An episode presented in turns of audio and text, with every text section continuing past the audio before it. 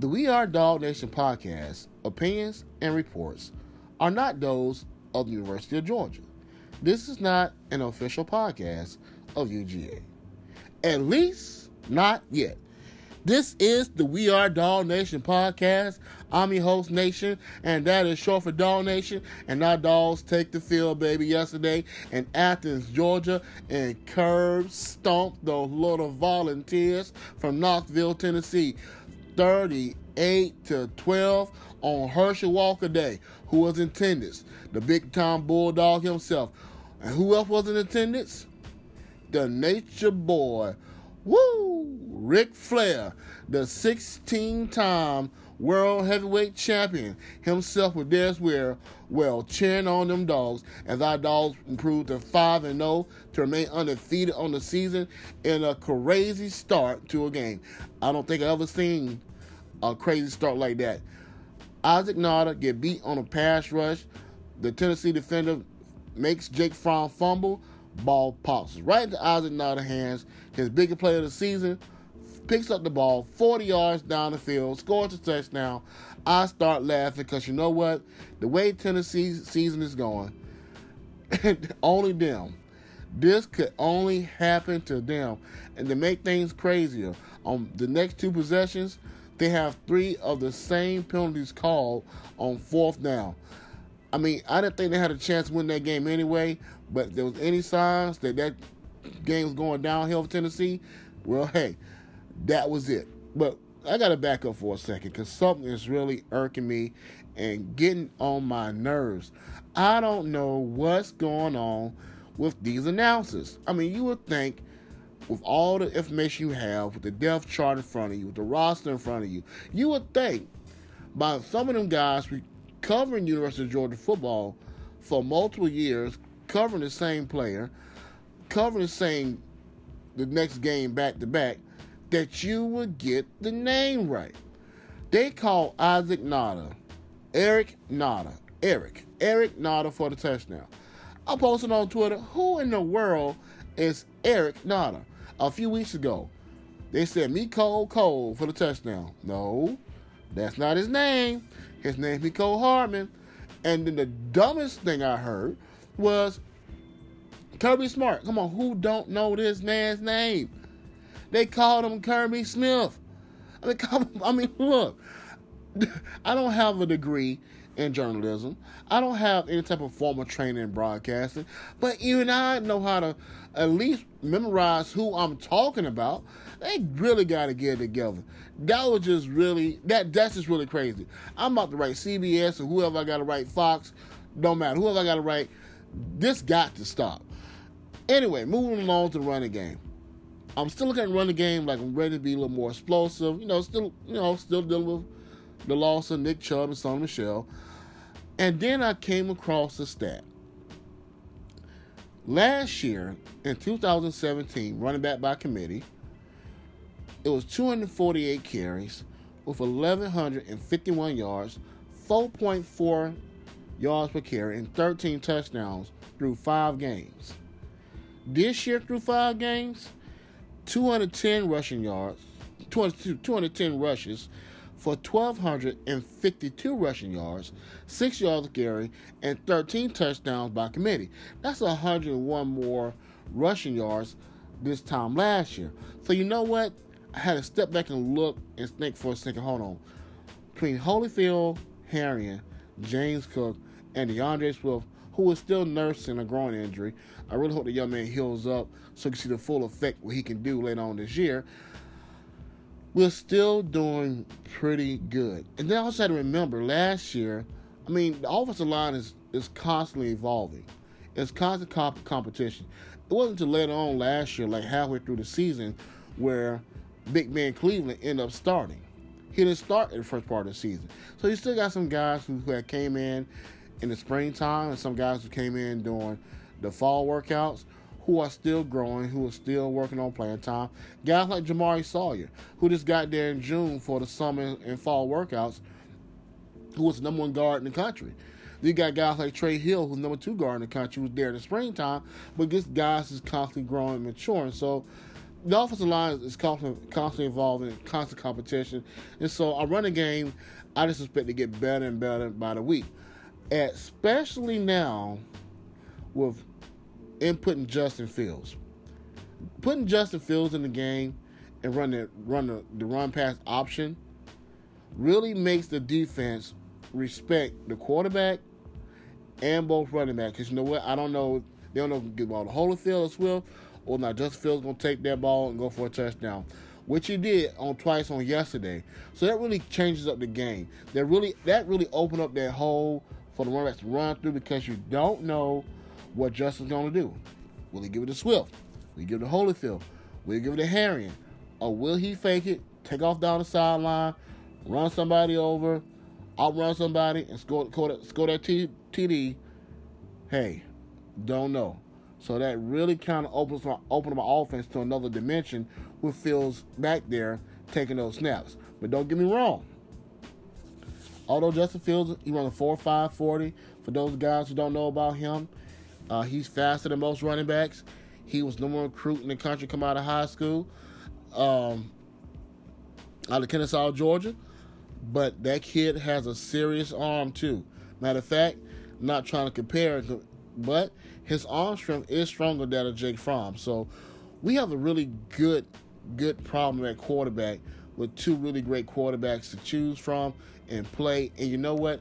That's really going to give a lot of defensive coordinators some nightmares because they don't know how to quite prepare for who and what's coming. So coming up next, I'm up, up against a break. I want to get into a little more of this Jake Fromm and Justin Field com- uh, conversation. It's a little division trying to that's kind of brewing in the Dog Nation uh, family here, so to speak. Um, we're kind of getting that, tapping in that. My response is simple to uh, taking sides. Take the side of Kirby Smart. Trust that man. I trust Kirby. He has a plan. So I want to kind of touch on that next. And I also want to touch on the defense, how well they got these guys are doing, how much they're improving. Um, talk about Tyson Campbell a little bit, and give up my game ball. So don't go anywhere. Up against the break. Coming right back. Go dogs.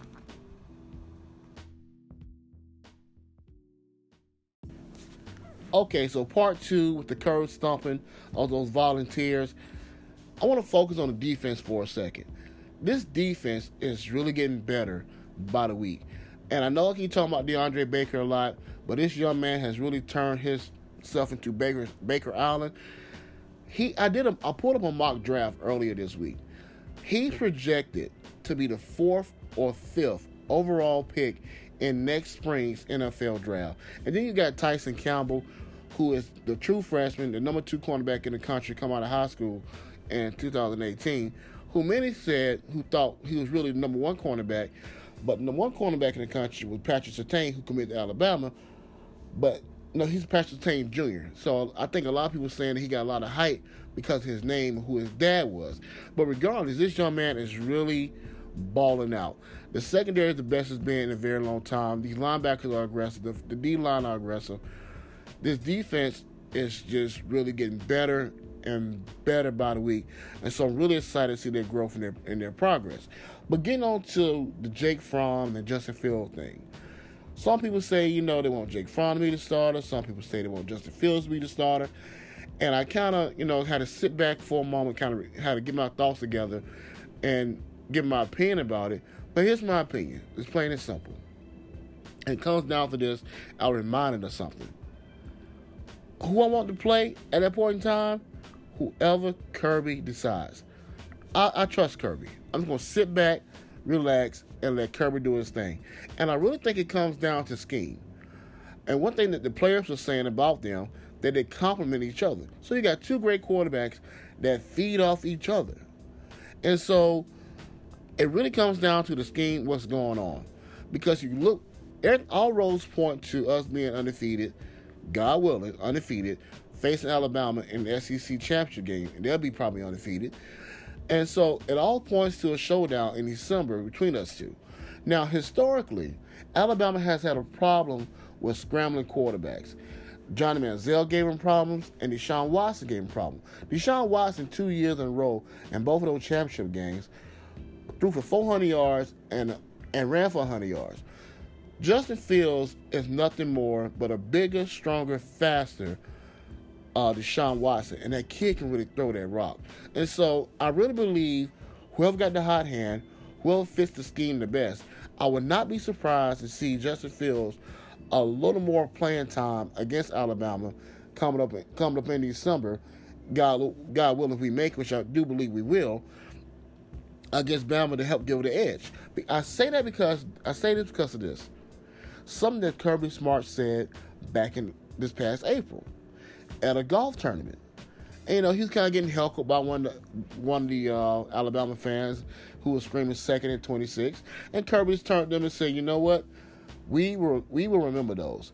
And something he said, he said, I'm not getting beat by Bama twice.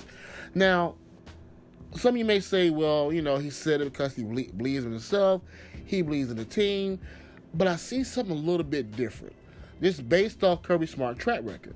Okay, so number 13 on defense is a guy named Jonathan Ledbetter. Jonathan Ledbetter come out of high, come out of Tucker High School, first committed to Alabama. Then he made the decision to, to flip and play at Georgia. At that time, Kirby told him while he was still Alabama coaching their defense, before your career is over, I'm going to coach you at UGA. This is going on Jonathan Ledbetter third year of Kirby, of Kirby coaching him. He also said to Micah Parsons, who of the top five star defensive in the country, coming out of high school for 2018, he told him last summer in 2017 that we're gonna that Georgia's gonna bounce back this year and win the SEC. Now, he said that knowing full well there was a chance for us to play Bama. She didn't, I don't care, nobody's scared of Bama. But he said that knowing full well who he possibly could be playing. Now, we bounced back, we won the SEC, and so now he's saying we're not getting beat by Bama twice. I think there's more to it than I'm just confident what we're doing.